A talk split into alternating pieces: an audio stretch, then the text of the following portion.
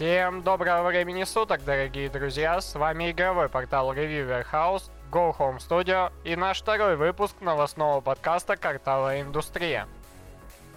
И сегодня в выпуске вы узнаете. Разработчик Stardew Valley работает сразу над двумя новыми проектами. Джефф Кейли не появится на E3 2020. My Friend Pedro получил возрастной рейтинг для PlayStation 4 стал известен первый список компаний-участников E3 2020. Разработкой франшизы Need for Speed вновь займется Criterion.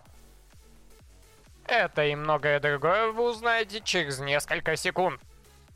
Версия The Witcher 3, предназначенная для портативной консоли Nintendo Switch, может остаться без крупного обновления. Еще в январе студия Cyber Interactive, ответственная за порт The Witcher 3 на Nintendo Switch, заявила, что title в будущем получит большой патч, который не только поправит технические огрехи и баги, но также и добавит новые опции в игру. Однако уже сейчас выход данного апдейта находится под большим вопросом. В своей группе ВКонтакте разработчики удалили все публикации и комментарии, так или иначе затрагивающие данное обновление. Остался лишь один комментарий, отсылающий игроков на сайт поддержки CD Projekt Red. С чем связано такое поведение Saber Interactive, непонятно.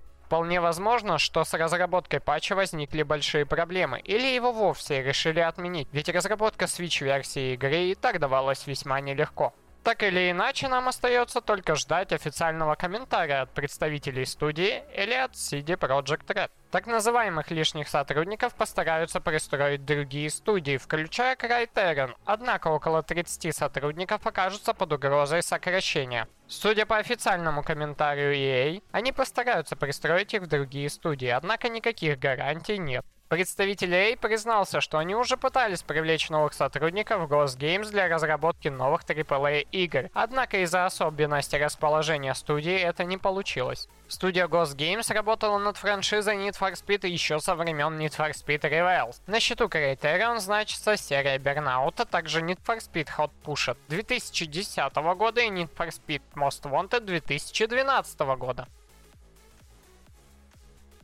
Официальный сайт E3 2020 будет запущен только 13 февраля. Однако пользователи портала Resetera выяснили, что его контент можно посмотреть уже сейчас на веб-опс-платформе Patreon где уже сейчас можно найти первый список компаний-участников E3 2020. Итак, известно, что выставку посетят компании Activision, Amazon Game Studio, Bandai Namco, Bethesda, Capcom, Epic Games, Calypso Media, Sega, Square Enix, Take-Two, Tencent, THQ Nordic, Ubisoft и Warner Bros. Interactive Entertainment.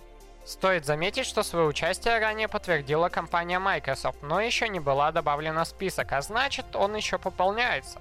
E3 2020 пройдет с 9 по 11 июня в Лос-Анджелес Конвеншн Центре.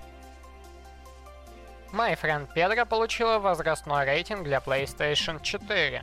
Это стало известно благодаря сайту европейской рейтинговой системы PEGI, где появилась страница My Friend Pedro для PlayStation 4. Напомним, что в прошлом году игра вышла на платформе PC, Xbox One и Nintendo Switch. My Friend Pedro представляет собой ураганный экшен-платформер от студии Dead Toast и компании Devolver Digital. В нем будет много стрельбы, динамики и использования окружающего мира для отстрела врагов. В бою пригодится даже сковородка. Игра пришлась по вкусу игрокам, а журналисты хвалили ее за отлично реализованные механики трюков, замедления времени, стрельбы и очков стиля.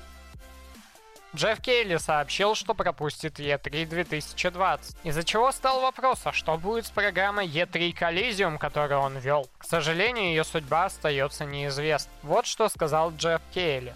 25 лет к ряду я посещал Е3, писал, делился новостями и сам был ведущим. Е3 всегда было для меня важным периодом в году, не говоря уже об определяющем факторе моей карьеры. Не знаю, что и сказать, я хочу поддержать разработчиков, которые представляют свои игры, но а также хочу быть честным перед поклонниками. Я принял трудное решение не проводить E3 Коллизиум, и впервые за 25 лет я не буду на E3. С нетерпением жду возможности поддержать игровую индустрию другими способами и на других других ивентов.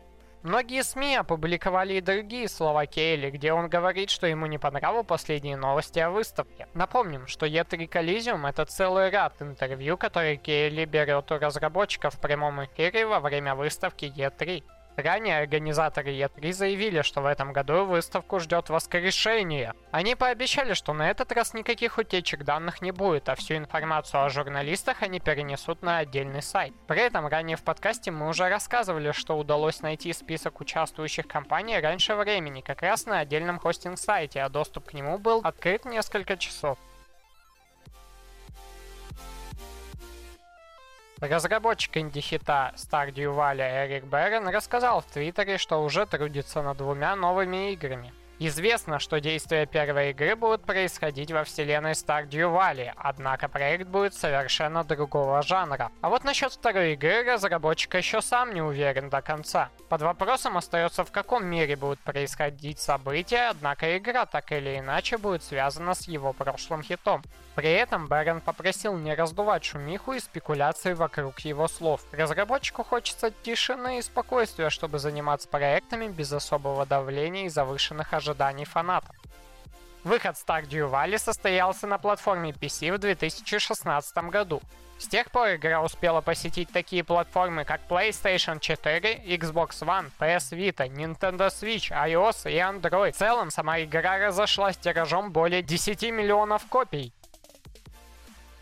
В официальном твиттер-аккаунте Dota 2 появился пост, где Valve объявила о бане 40 тысяч игроков. Причиной блокировки указан злоупотребляющий матчмейкинг, но до сих пор не ясно, что это означает. При этом компания не дала никаких комментариев по поводу данного термина.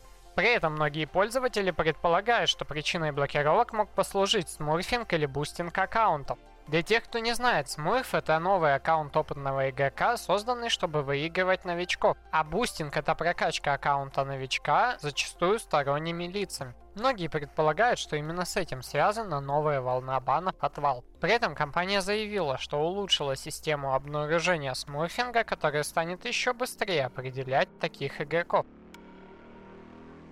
Компания Ubisoft объявила первые официальные детали расширения The Warlords of New York для лут-шутера The Division 2. В рамках расширения игроки вновь отправятся на улицы Нью-Йорка, где будут охотиться на Аарона Киннера и его четырех лейтенантов, предателей и бывших агентов. При этом вы уже можете найти официальные постеры и несколько трейлеров, посвященных обновлению. Цель игроков невероятно проста. Нужно добраться до Киннера раньше, чем он сможет воспользоваться обновленным штампом вируса, призванного уничтожить мир окончательно. Начало этой истории будет уже в третьем эпизоде бесплатного сюжетного контента. Сам Аарон Киннер и все его лейтенанты были агентами первой волны. Так, например, Вивиан Конли, инженер-химик, опытный агент, работает с чистильщиками, снабдила их новым оружием и сделала смертельно опасными. Хавьер Каджима, мастер стелса, был темным оперативником правительства США. Обосновался в местности, превратившейся в болото, работает с чистильщиками. Джеймс Драгов, бывший коп, специалист по тяжелому оружию, занял финансовый квартал и держит черный рынок Нью-Йорка, работает с бывшими заключенными.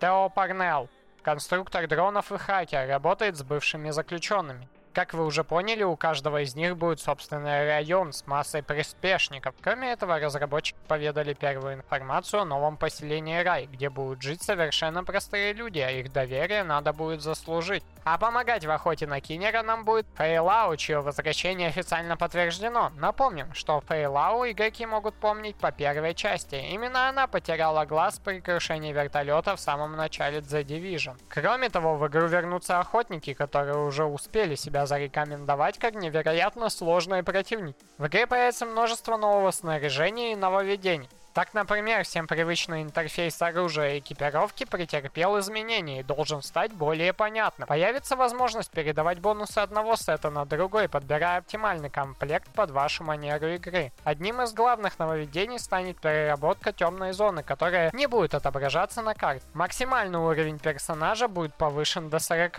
а по его достижению игрокам будет открываться возможность бесконечной прокачки. Второй год поддержки The Division добавит в игру сезонные награды, награды, ресурсы и многое другое. Также с выходом расширения The Warlords of New York для The Division 2 в игре начнутся регулярные ежедневные события. Выход расширения The Warlords of New York запланирован на 3 марта для PC, PlayStation 4 и Xbox One. Важно заметить, что расширение не входит в сезонный пропуск и будет требовать отдельной покупки. А на этом у нас все и до встречи в следующем выпуске. Играйте только в хорошие игры, заходите на наш сайт. Всем удачи и всем пока!